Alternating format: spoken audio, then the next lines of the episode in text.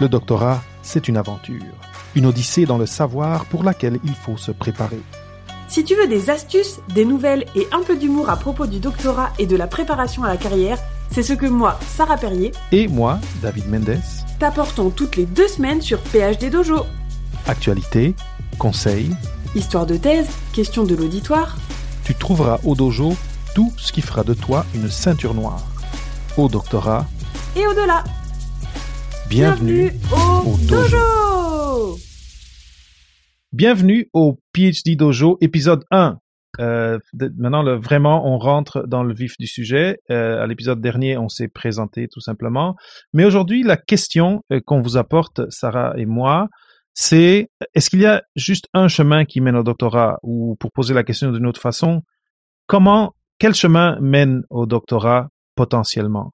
Et euh, moi, j'ai parlé avec beaucoup de personnes qui ont suivi plusieurs trajets vers ce qu'ils font aujourd'hui, en passant par le doctorat. Mais là, Sarah, elle vient de débuter son doctorat. Et là, je te, je te posais la question, Sarah, est-ce que tu considères que tu es une doctorante typique?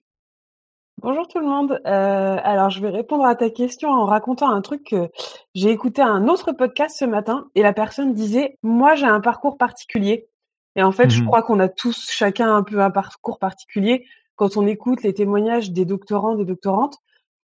Bah en fait euh, il y en a qui viennent du monde de l'entreprise, il y en a qui ont 21 ans, il y en a qui ont 25 ans, 30 ans, 50 ans peut-être. Euh, il y en a Mhm. qui ont jamais connu autre chose que l'université. Par contre, en parallèle de ça, ils ont voyagé beaucoup ou alors ils ont ils ont fait plusieurs disciplines au cours de leur euh, vie étudiante.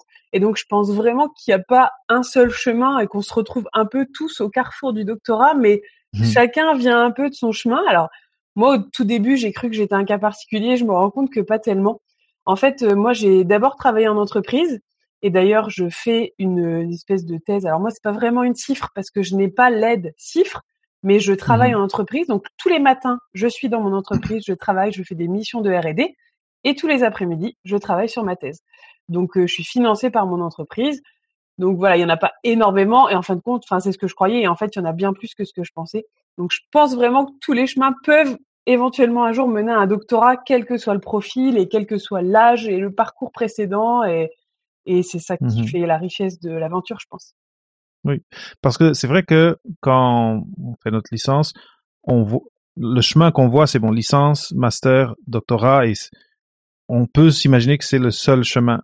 Et euh, ben moi, je, je l'ai mentionné avant, avant le début, quand on, parlait euh, un petit peu avant le début de l'enregistrement, que euh, il y a quelques semaines, j'ai eu sur le podcast quelqu'un, Marie-Georges Fenn, qui, dans sa cinquantaine, a décidé qu'elle elle voulait partir en doctorat. Elle l'a fait.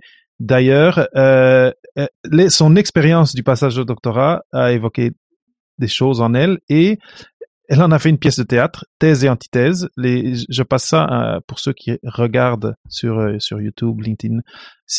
Thèse et antithèse, c'est une pièce de théâtre qui est en affiche maintenant au Lorette Théâtre à Paris, encore au moment où on enregistre cet épisode, et encore euh, pendant tout le mois d'octobre 2021 et début novembre aussi. Donc, et ça parle de plein de choses. Ça parle de la précarité au doctorat, ça parle de la santé mentale au doctorat, ça, parle de l'effet que le doctorat, euh, que, que d'aller en thèse peut amener euh, dans un couple où, où une des deux personnes décide de partir en doctorat. En tout cas, et c'est très, il y a beaucoup d'humour. Euh, donc, si vous êtes sur Paris, allez-y, je, je le conseille. Mais comme j'allais dire, le trajet de, de Marie-Georges est complètement différent encore. Toute une vie de, d'éducation, formation, activité, et de, d'aller décider de, de creuser un sujet en, euh, dans une thèse euh, dans, dans la cinquantaine. Donc, maintenant, j'ai une question pour toi. Est-ce que là, tu es en, en, personne, tu vas, tu, tu vas à l'université ou comment ça se passe? Je veux juste savoir si, si tu es en contact avec tes collègues de promo, disons. Alors euh, pour l'instant pas du tout parce qu'en fait euh, mon inscription administrative est encore en cours. C'est très long parce que comme je suis financée par une entreprise, en fait l'entreprise et l'université doivent s'entendre administrativement. Donc autant te dire que c'est tout un Mhm. bazar. Euh, mais par contre euh, moi j'ai pris un peu les devants donc je suis sur le Discord de bien dans ma thèse. Je suis très active sur Instagram et je parle avec beaucoup de doctorants, doctorantes. J'écoute des podcasts, je lis des blogs, je me renseigne à fond. Donc je n'ai pas de rapport physique et d'ailleurs je ne vais pas aller beaucoup à l'université puisqu'elle est assez loin de chez moi en fait. Mhm. Euh, géographiquement, c'est pas des heures et des heures, mais il y a quand même un peu de route à faire. Donc je vais Mhm. pas y être très souvent. Mais par contre, j'essaye vraiment de, de m'intégrer pour comprendre aussi ce cheminement qui, moi, est le mien et le cheminement des autres et voir aussi, je pense que ça peut apporter vraiment beaucoup de richesse et, mmh. et c'est ça que je trouve vraiment chouette. Donc non, j'ai pas vraiment de contact direct physique, plutôt des contacts comme là, mmh. toi et moi, en virtuel. Mmh ouais, ben là il faut qu'on s'y habitue parce que là, clairement c'est beaucoup de nos contacts ces derniers, ces prochains temps avec la, avec la Covid, etc. C'est ça que ça va être. Mais alors, parlons de ton de ton exemple à toi. Comment rapidement, comment t'as euh, et moi je la connais l'histoire, mais comment t'as gravité de je là j'ai une job, je tu sais j'ai des élèves, j'enseigne, etc., etc. Et là je vais parler je vais parler à mes boss de d'aller faire un doctorat et de et d'arriver à avoir non seulement leur OK, mais mais tu vas le faire avec, avec la, collaboration administrative, comme tu disais, de l'entreprise. Moi, je trouve ça génial et j'aimerais peut-être que tu, tu, décortiques un petit peu.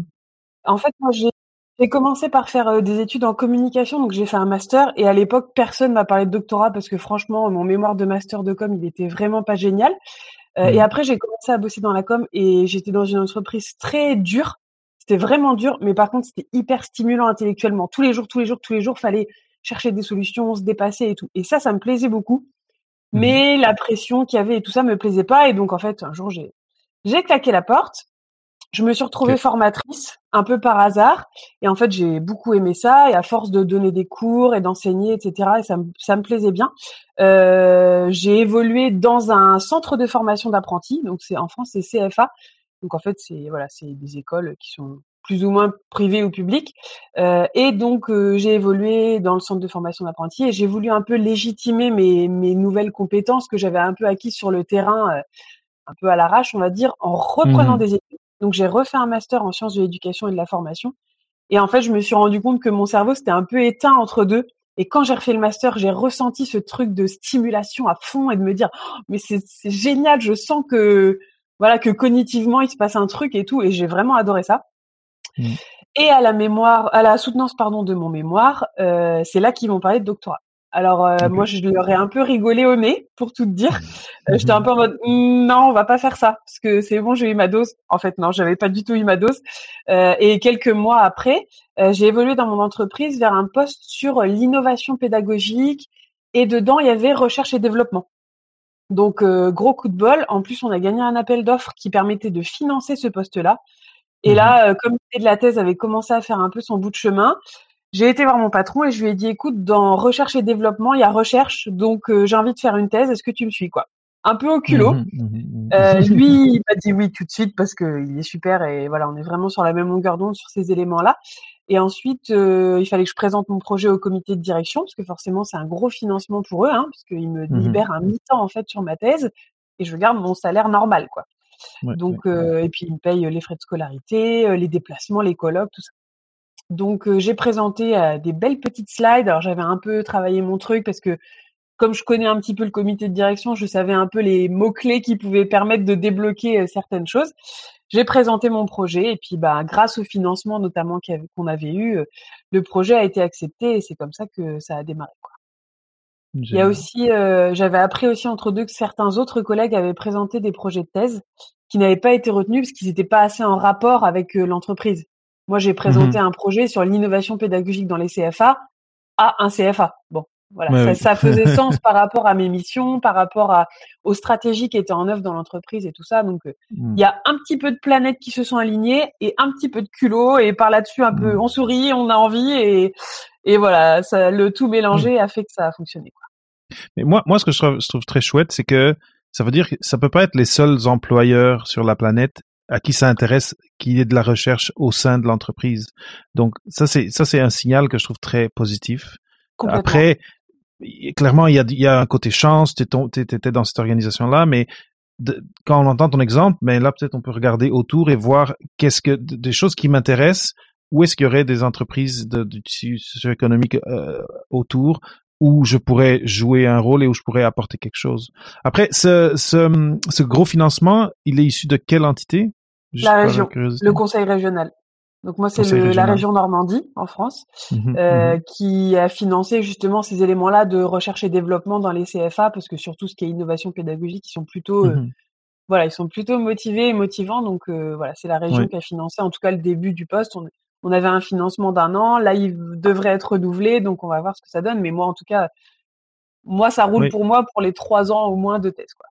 Génial. Puis c'est ça. Donc pourquoi j'ai posé la question? Parce que là c'est un, une source de financement pas du tout typique non plus pour euh, pour un projet de thèse. Mm. Donc encore une fois, euh, c'est drôle parce que l'épisode d'aujourd'hui avec Jennifer, elle parle beaucoup de, donc ces projets ont beaucoup à voir avec euh, euh les les, les comment dire les collectivités et les les oui tout ce qui est travail social et tout ça tout ce qui est travail social dans dans sa région j'imagine j'imagine ça commence par la région et, et et finalement elle peut vraiment apporter les connaissances et tout ce qu'elle a appris au doctorat à avoir des effets directs dans dans le, le tissu social autour d'elle. Je trouve ça génial. Et mais de savoir aussi que les régions elles sont intéressées à, à avoir de la recherche, ben ça, tu sais, ça donne. Moi, là, le, le, signe que ça me donne, c'est eh ben euh, regardons regardons bien autour de nous, voir si euh, parce qu'on a, on a le tendance à, à, à voir, ok, qui, comment cette personne-là a eu de l'argent pour sa, pour sa bourse, mm. pour sa recherche, comment elle a eu sa bourse? Bon, mais ben, je vais chercher la même.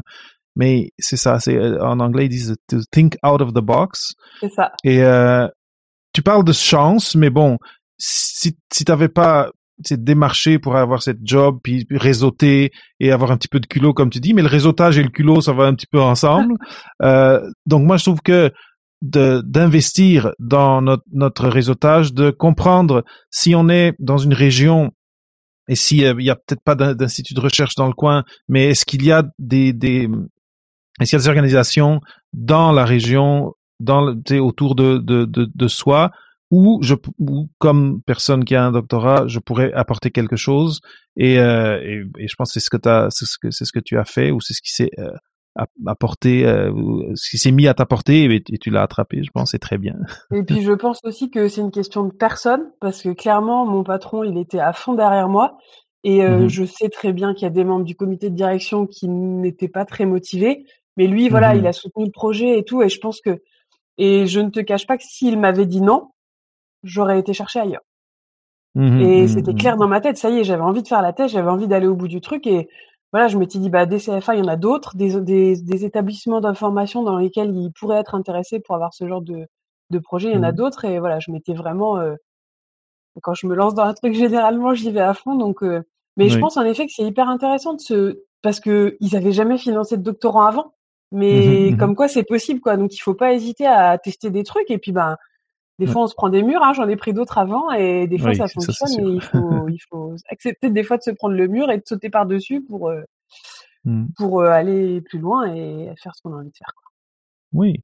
Et là maintenant là c'est intéressant ce que tu dis m'évoque quelque chose qui est tu sais tu dis j'avais envie de faire le truc. Et euh, pour terminer cet épisode et pour pas trop dépasser le temps, ouais.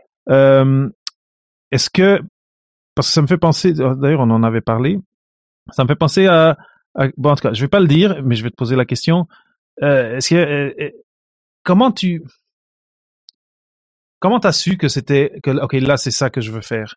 C'est comme parce que tu avais déjà ton ton job t'avais pas besoin de complications dans ta vie là j'imagine ouais. mais là il y a mais c'est ça c'est c'est quoi quand on est en questionnement euh, est-ce qu'il y a un principe que tu pourrais partager pour, pour qu'on essaie de mettre les choses sur papier et dire, OK, j'aime ça, je sais faire ça et j'ai besoin de ça et comment trouver, euh, trouver comme le, quelque chose d'équilibré au, au, milieu. Là. Et eh ben encore une fois, euh, c'est des conversations avec des gens. Hein. Il faut parler avec les gens. Euh, en fait, j'ai une copine qui, ça allait pas du tout dans son travail. Ça n'a rien à voir avec ce qu'on, avec les doctorats ni rien. Et en fait, mmh elle a suivi plein de trucs de développement personnel. Elle a, voilà, elle voyait un psychologue, tout ça, enfin plein de petites choses. Et en fait, elle a, elle s'est reconvertie, elle a complètement changé de vie grâce à un procédé qui s'appelle l'ikigai. Mmh Donc c'est I-K-I-G-A-I. Enfin, il très mal. Ça vient du Japon. C'est ça. Pour le dojo, c'est parfait. Euh, c'est oui. la petite technique du jour. Euh, on voilà, on vous laissera regarder un peu en détail, mais l'idée c'est de mêler ce en quoi on est bon, ce qu'on aime faire, ce dont le monde peut avoir besoin et aussi bah ce pourquoi on peut être payé parce que mine de rien il faut quand même manger à un moment ouais. et en mélangeant tout ça en mélangeant euh, la passion la profession la vocation la mission ça peut aider à trouver son chemin et et ça c'est un petit le petit tips qui moi qui m'a aidé en tout cas Donc, on va, on va juste vous laisser avec ça. Le terme Ikigai, I-K-I-G-A-I. Allez rechercher. Il y a, il y a des vidéos, il y a des, il y a des diagrammes, des espèces de diagrammes de veine. Euh, mais, euh, mais c'est un bon point de départ si vous êtes en introspection et si vous êtes un peu indécis entre deux choix, ou est-ce que je fais le doctorat ou est-ce que j'arrête à la maîtrise. Euh, donc, le principe d'Ikigai, c'est, c'est vraiment une bonne piste à, à suivre. Sarah, pour moi, pour aujourd'hui, c'est bon. Je ne sais pas si tu avais quelque chose à ajouter. C'est parfait. Bon, ben alors, on va dire au revoir à nos auditeurs et auditrices.